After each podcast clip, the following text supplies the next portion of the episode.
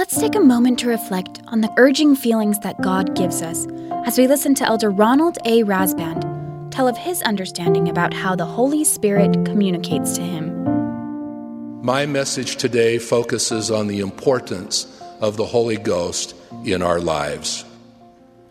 Our Father in heaven knew that in mortality we would face challenges, tribulation, and turmoil.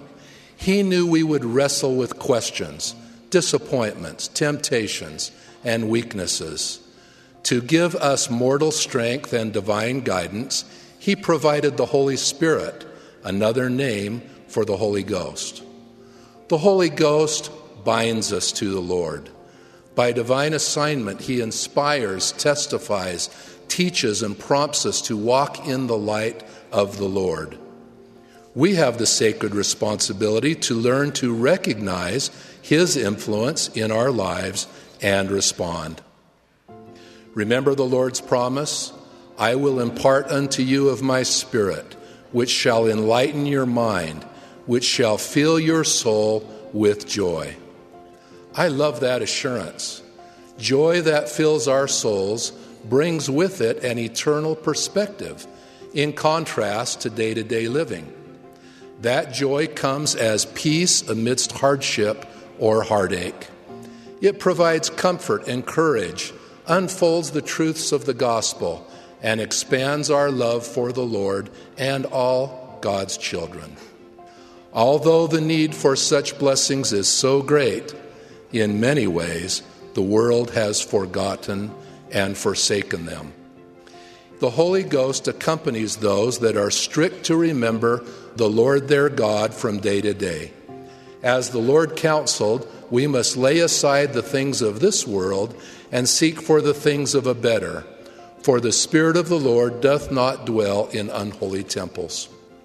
My experience has been that the Spirit most often communicates as a feeling. You feel it in words that are familiar to you, that make sense to you, that prompt you. In the Old Testament, Elijah contends with the priests of Baal.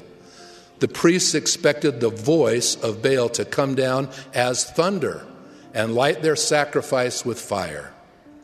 But there was no voice and there was no fire. On a later occasion, Elijah prayed, and behold, the Lord passed by, and a great and strong wind rent the mountains and brake in pieces the rocks before the Lord. But the Lord was not in the wind. And after the wind, an earthquake, but the Lord was not in the earthquake. And after the earthquake, a fire, but the Lord was not in the fire. And after the fire, a still small voice. Do you know that voice?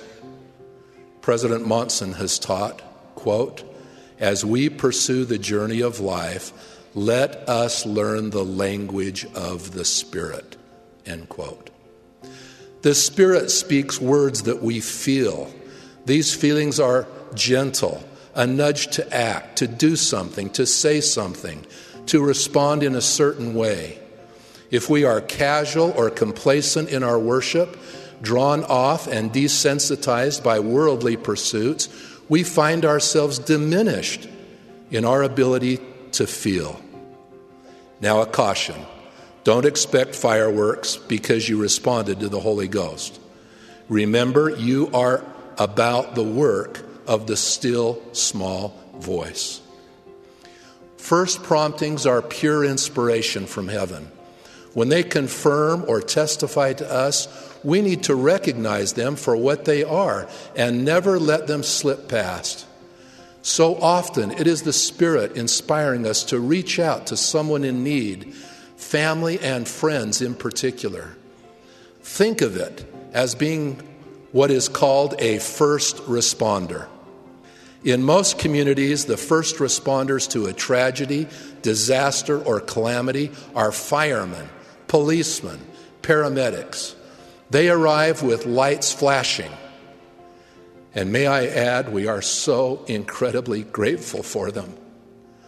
The Lord's way is less obvious but requires just as immediate a response. The Lord knows the needs of all His children, and He knows who is prepared to help. If we let the Lord know in our morning prayers that we are ready, He will call on us to respond. If we respond, He will call on us time and time again. We will become spiritual first responders, bringing help from on high. That was an excerpt from Elder Ronald A. Rasband's talk, Let the Holy Spirit Guide. Thank you for taking a moment to reflect with us here on BYU Radio.